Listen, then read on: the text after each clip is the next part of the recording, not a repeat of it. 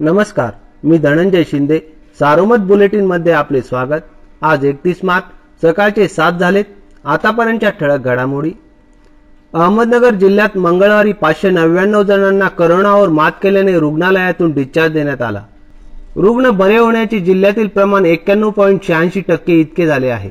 दरम्यान सोमवारी एक हजार तीनशे सत्तेचाळीस आणि मंगळवारी अकराशे नवे करोना रुग्ण सापडले असून यामुळे उपचार सुरू असणाऱ्या रुग्णांची संख्या आता सहा हजार तीनशे पंच्याऐंशी इतकी झाली आहे.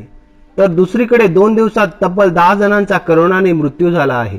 पुत्र प्राप्ती संदर्भात वादग्रस्त विधान करणारे समाज प्रबोधनकार निवृत्ती महाराज देशमुख यांना अतिरिक्त जिल्हा सत्र न्यायालयाकडून मंगळवारी झालेल्या सुनावणी दरम्यान दिलासा मिळाला आहे.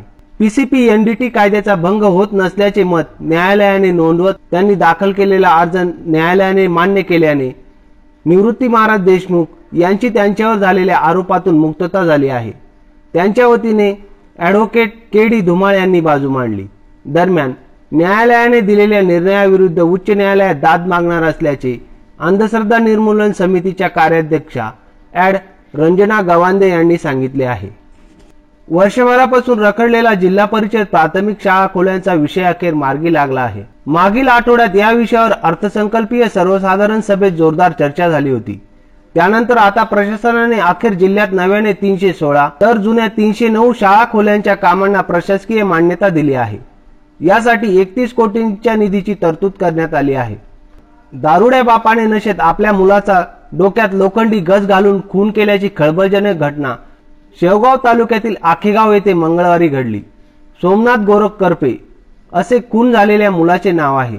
दरम्यान मृत मुलाच्या आईने पतीविरुद्ध खुनाचा गुन्हा दाखल केला असून आरोपी गोरख किसन करपे फरार झाला आहे. या होत्या ठळक घडामोडी. सविस्तर बातम्यांसाठी वाचत राहा दैनिक सारोमत किंवा भेट द्या देशदूत डॉट कॉम या संकेतस्थळाला. नमस्कार.